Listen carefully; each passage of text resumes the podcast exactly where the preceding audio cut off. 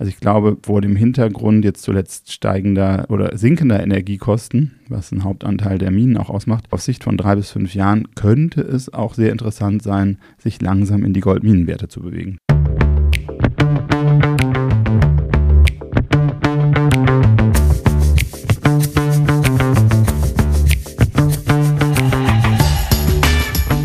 Hallo und herzlich willkommen zu einer neuen Ausgabe von Die Message, der Investment Podcast.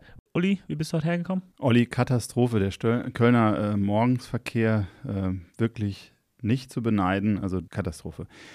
Aber Inspiration beim Fahren im Radio lief Allo Black mit I Need a Dollar. Guter Song. Ein guter Song und da sind wir auch beim Thema I Need a Dollar. Da würde ich sagen, wenn man sich die USA anschaut, die brauchen nicht nur einen, sondern die brauchen derer knapp 12 Billionen in den nächsten zwei Jahren. Das ist nämlich die Rate, ich glaube, was vielen gar nicht so bewusst ist. Wir reden halt, da war mal das Thema Haushaltsschuldenbremse, was wir hier in Deutschland auch haben, aber da gehe ich jetzt nicht weiter drauf ein. Aber letztendlich in den nächsten 25 Monaten werden rund 47 Prozent der Schulden der USA fällig. Und da lese ich bis jetzt noch gar nicht viel drüber. Also was das, wir hatten mal über monetäres Crowding Out die Folge.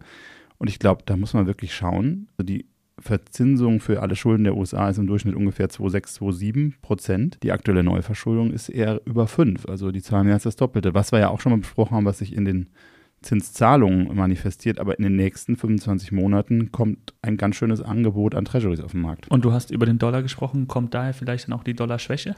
Genau, also wir haben, hatten ja einen sehr starken Dollar, muss man sagen. Jetzt glaube ich, ist vor zuletzt vor dem Hintergrund der Rhetorik der FED, dass man die Zinsen jetzt erstmal aussetzt und nicht weiter anhebt. Und ich glaube, das hat ein bisschen Schwäche äh, reingebracht. Aber ich glaube, da muss man auch genau hinsehen, denn letztendlich geht vielleicht auch dieses Vertrauen in, in die Geschichte ein bisschen verloren durch diese sehr hohen Schulden. Da muss man einfach schauen, wie es da weitergeht. Also ich bin da auch äh, gespaltener Meinung. Das ist natürlich ein relatives Teil. Ist jetzt der Euro besser oder der Yen? Aber Amerika wird in den nächsten zwei Jahren, glaube ich, vor Entscheidungen stehen, was den Finanzmarkt als solches ganz schön beeinflussen wird. Jetzt hast du den Yen angesprochen und du bist ja von japanischen Aktien eigentlich ein Fan.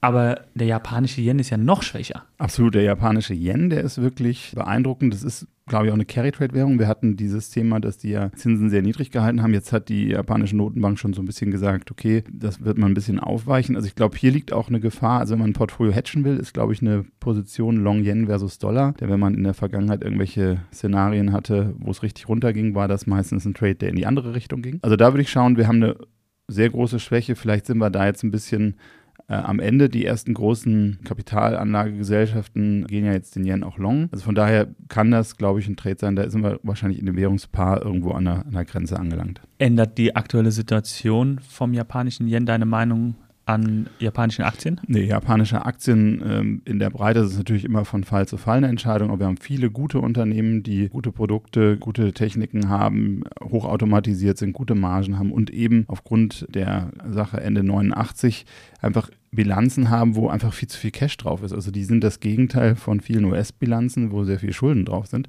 Von daher glaube ich, auf Sicht von fünf oder zehn Jahre werden sich da viele Anlagechancen ergeben. Gleiches gilt übrigens auch. Also wir haben mit dem koreanischen Markt einen Markt, der auch sehr, sehr günstig ist. Also da würde ich auch mal hinschauen.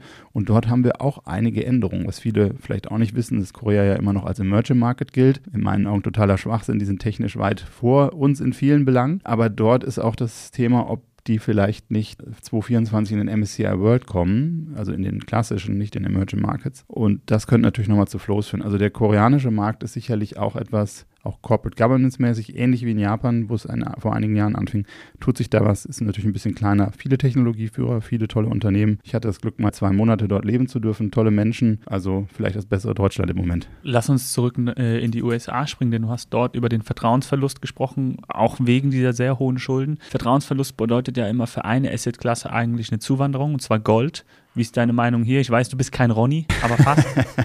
fast Ronny. Hallo Ronny an der Stelle, wenn du es hörst. Schöne Grüße. Ja, absolut. Gold ist interessant und ich glaube auch als Assetklasse, wir haben zuletzt kratzen wir an der 2000 äh, Dollar je Unze Marke.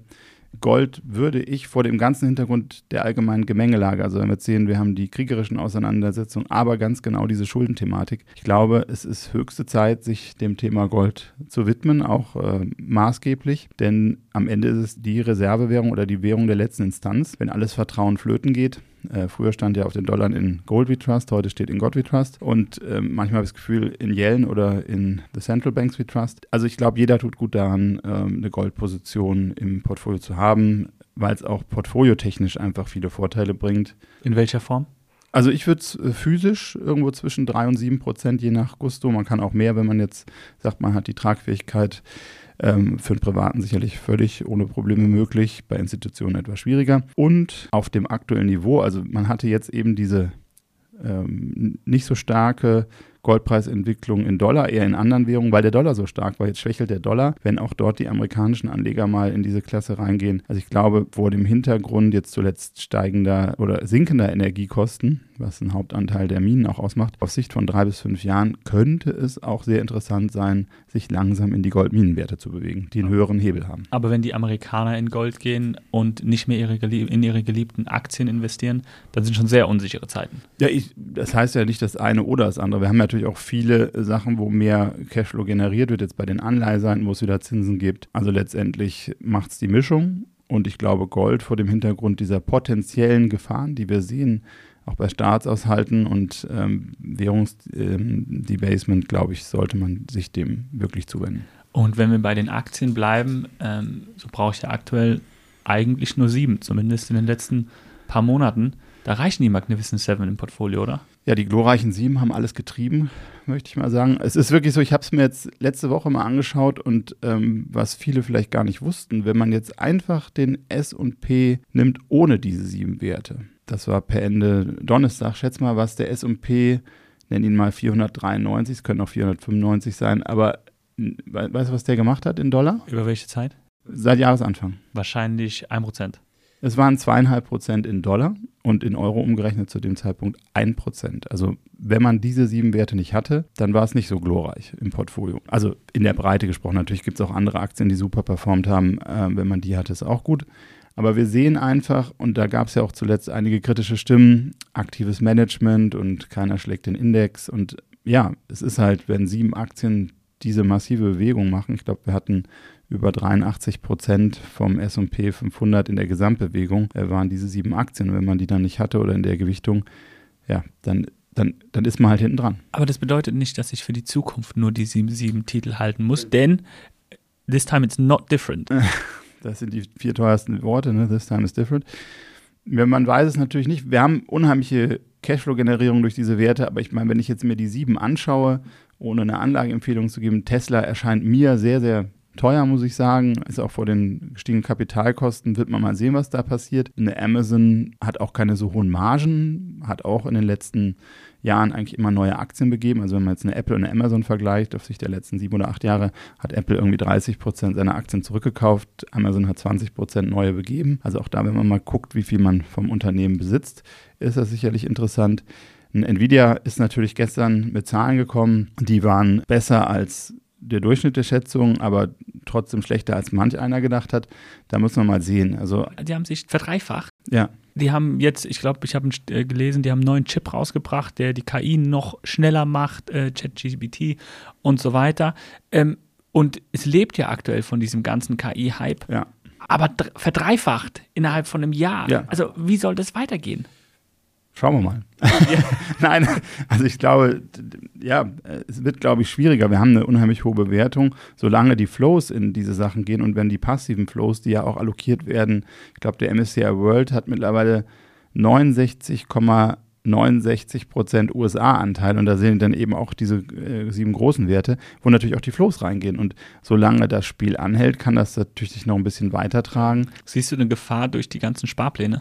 Was heißt Gefahr? Also, Wenn die Sparpläne immer weiterlaufen, kommt immer mehr Geld rein und es wird eigentlich immer weiter getrieben. Ja, irgendwann endet sowas meistens. Also ich meine, wenn du guckst, wenn du in die 70er Jahre zurückgehst, die Nifty 50, auch damals One-Decision-Stocks genannt, weil du brauchst nur eine Entscheidung treffen, du kaufst sie nämlich nur. Und dann lässt du sie einfach liegen und so war der Gedanke, brauchst du nie wieder was zu tun und deine Altersvorsorge ist gesichert oder du wirst reich. Ja, Pustekuchen hat nicht funktioniert. Auch damals eine Xerox, Kodak, äh, was es alles war ähm, die Teile sind dann irgendwie zwischen 60 und 80 Prozent, teilweise auch mehr abgestürzt.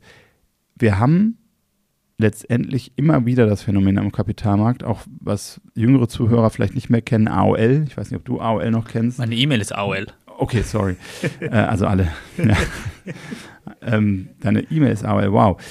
Nein, aber es, damals haben die viele CDs, für die, die es kennen, das sind so runde silberne Scheiben, dass man da ins Internet geht. Boris Becker hat damals dafür Werbung gemacht, äh, bin ich schon drin. Also die waren damals aber auch in Deutschland und gerade in Amerika ein Riesennetz, muss man sich überlegen, auf dem Hochpunkt haben die mit Time Warner fusioniert, ja, ähm, beziehungsweise haben Time Warner übernommen. Danach ging es rapide bergab. Und das ist immer wieder die Gefahr. Wir haben einen konstanten Wandel und wenn etwas zu teuer ist und wenn es irgendwann nicht mehr weitergeht, ich meine jetzt Apple und Microsoft forschen ja scheinbar auch an Chips für KI. Ähm, also diese großen Firmen haben auch die finanzielle Power, vielleicht selber was in die Richtung zu entwickeln. Ähm, wir werden sehen. Also ich glaube, wenn man sich die Historie am Finanzmarkt anschaut, äh, gab es immer wieder Werte, die als äh, unbesiegbar gesehen wurden und dann nachher doch gefallen sind. Es verändert sich einfach viel und du weißt selber, die, die, die Dinge neu anzufangen, es ist halt auch durch Automatisierung und Technologie teilweise einfacher, Dinge zu erstellen, auch wenn man nicht die riesen Ressourcen hat. Aber deine Antwort macht es einem nicht einfacher, denn man kann nicht ohne die Magnificent Seven, aber man weiß, dass es nicht so weitergeht. Also wann zieht man die Reißleine? Ja, Dafür braucht man einen guten Portfolio-Manager. Na, ich glaube, ich glaube letztendlich, ich würde ein bisschen unterscheiden qualitativ noch zwischen Apple, Microsoft und einer Meta, die zwar teilweise gehasst ist von Leuten, weil natürlich das Thema Datenschutz und so, aber wir haben es damals in der Folge hier gesagt, es war gar nicht so schlecht äh, damals, wenn man hier zugehört hätte. Wir haben einfach drei der bestimmenden Apps mit WhatsApp, Instagram und Facebook in der westlichen Welt, die diesem Konzern gehören. Und wenn man das noch anders monetarisiert, Zudem hat man ja viel ins Metaverse gesteckt an, an, an ähm, Investitionen. Wenn man das aufhört und man hat dann noch die, die Kosten ein bisschen reduziert, das ist einfach, die Marktmacht ist einfach da. Und ich glaube, das ist dann noch, noch attraktiver. Bei Tesla sehe ich eher einen Autobauer natürlich mit viel Technologie, aber die Bewertung erschließt sich mir nicht. Was ist deine Message dann für diese Folge? Meine Message für die Folge ist, äh, ich glaube, man sollte sich ein bisschen umschauen, mal aus den USA wegdiversifizieren, auch gerade vor dem Hintergrund des potenziell schwächeren US-Dollars. Ähm, ja, asiatische Märkte, insbesondere Japan und Korea, finde ich interessant. Und ähm, ja, ansonsten robustes Portfolio aufbauen, wirklich Fall zu Fall, wirklich die, sich die Unternehmen anzuschauen, Bilanzen anzuschauen, ähm, Cash ist King. Also wenn man auch eine, eine Firma hat, die eben auch einen ausreichenden Cashbestand hat, die durch vielleicht eine schwierige Zeit geht, das sind, glaube ich, Sachen, die sollte man beachten. Und wie auch sich eventuell die Profile von Firmen verändern. Also wenn ich jetzt Firmen habe, die eine hohe Verschuldung haben und in eine Refinanzierung kommen, wie verändert sich mein Zinsanteil und was macht das mit meiner Marge? Ich glaube, das ist eben, wir haben viele Firmen, es gibt ja auch sehr viele Zombies. Wir haben also durch diese zehn Jahre Null- und Negativzinspolitik war Geld einfach so billig, ähm, dass Firmen oder Geschäftsmodelle vielleicht getragen worden sind von dieser Art des billigen Geldes, was aber nach vorne, glaube ich, nicht mehr funktioniert.